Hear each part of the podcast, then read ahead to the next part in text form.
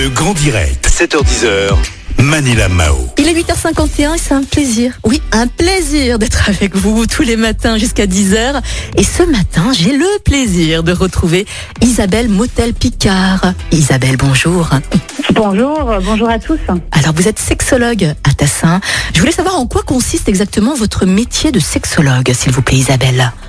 Alors, sexologue, c'est une spécialisation de métier de soignant, psychologue, psychomotricien, ce qui est mon cas, médecin. Euh, il y a un certain nombre de métiers comme ça qui ont, ont la possibilité de se spécialiser à la faculté de médecine. D'accord. Alors, Et Isabelle. après, on accompagne des personnes qui viennent en individuel ou en couple Mhm. euh, pour euh, parler de leur sexualité, de questions qu'ils se posent ou de troubles, de problèmes sexuels qu'ils rencontrent et euh, on les accompagne pour régler les choses ensemble. D'accord. Bon, Isabelle, là, on traverse quand même une période un peu particulière. hein. Je voulais savoir comment se passe, de manière générale, la vie sexuelle des Français suite à cette crise, au confinement, au couvre-feu.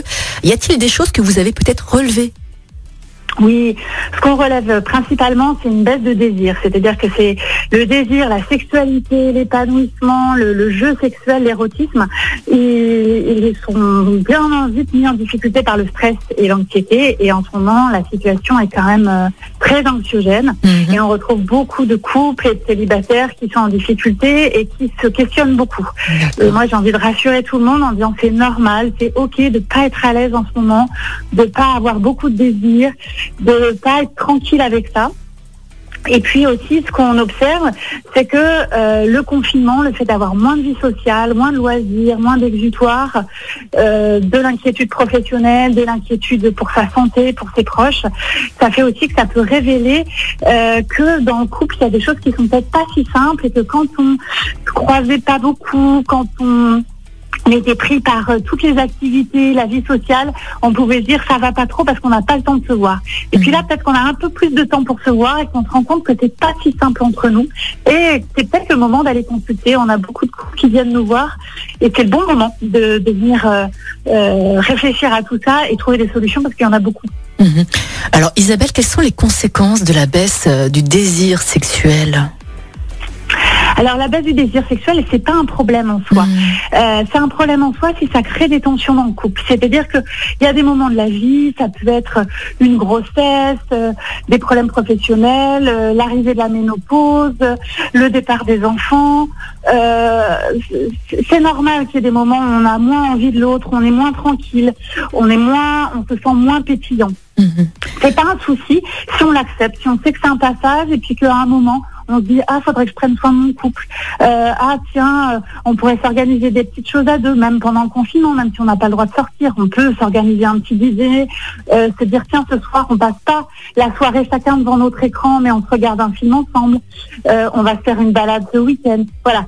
Si, si on propose des choses pour relancer euh, des moments partagés, de l'intimité, c'est pas un souci la baisse de désir. C'est un souci si on a l'impression que si on se dit tiens l'autre euh, m'aime moins, peut-être que euh, peut-être que s'il ne désire pas, c'est qu'il m'aime moins, alors que c'est pas forcément lié. Les sentiments et le désir, ils sont pas ils sont pas en lien direct.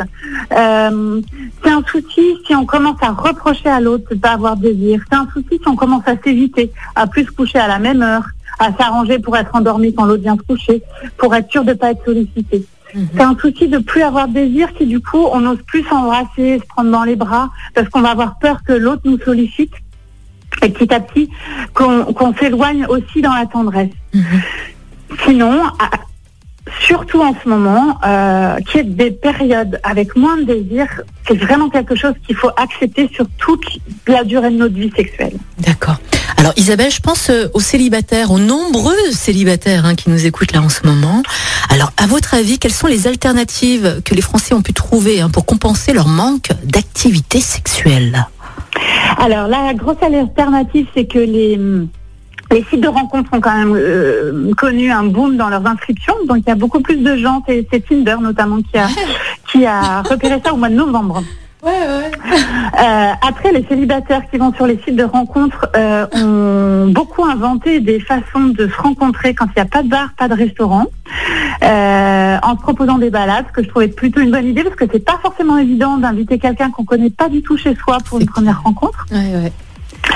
Euh, certains célibataires euh, euh, aussi ont inventé de braver les règles, ce qui, a- ce qui peut mettre aussi un peu de piment et d'excitation, de se voir après le couvre-feu, des choses comme ça.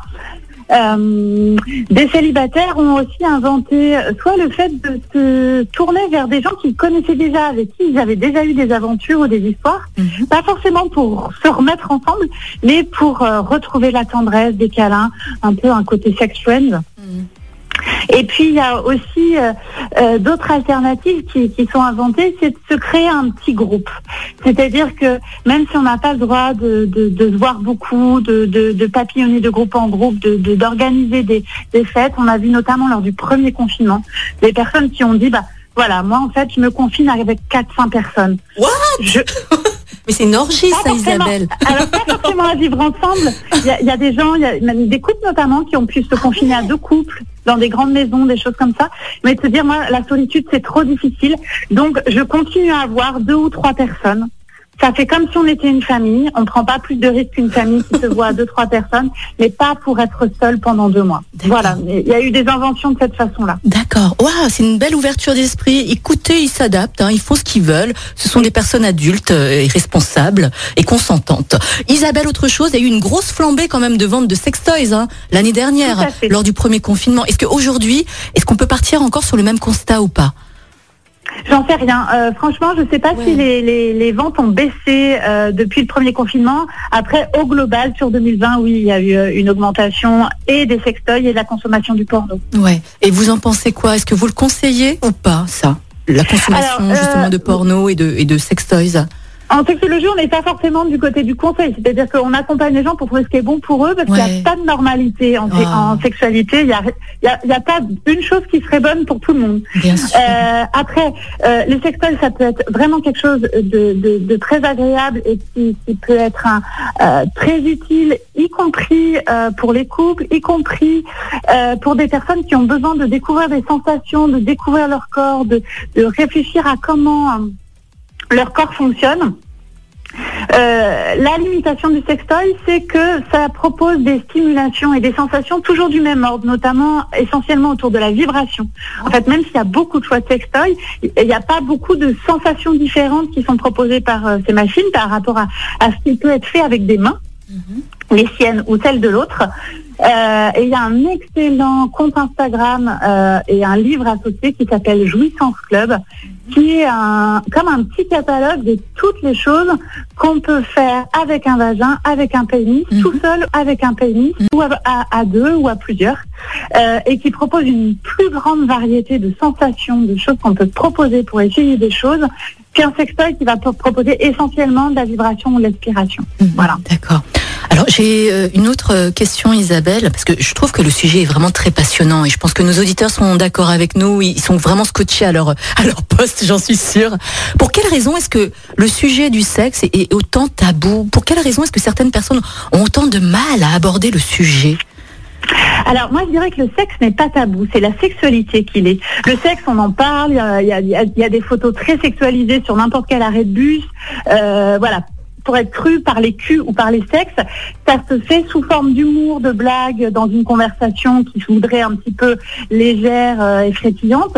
Mais parler de la sexualité, on en parle très peu parce que c'est quelque chose qui engage vraiment une grande intimité euh, émotionnelle. Et en fait, on parle à la limite de sexe, on parle de pratique, qu'est-ce qu'on fait, qu'est-ce qu'on n'a pas fait, mais on parle très rarement de ce qu'on sent, de ce qu'on aime, de qu'est-ce que ça nous fait, euh, seul ou avec l'autre. Ça, c'est un sujet qui est extrêmement intime et euh, ce tabou-là de l'intimité, il est important aussi. C'est-à-dire que pas que la sexualité doit être tabou, c'est-à-dire que euh, ça doit être quelque chose de caché ou de honteux, mais par contre que ça reste de l'ordre de l'intime de ce qu'on vit avec soi, de ce qu'on vit avec l'autre. Bien sûr. Alors Isabelle, merci beaucoup en tout cas hein, pour euh, ce sujet vibrant et intéressant.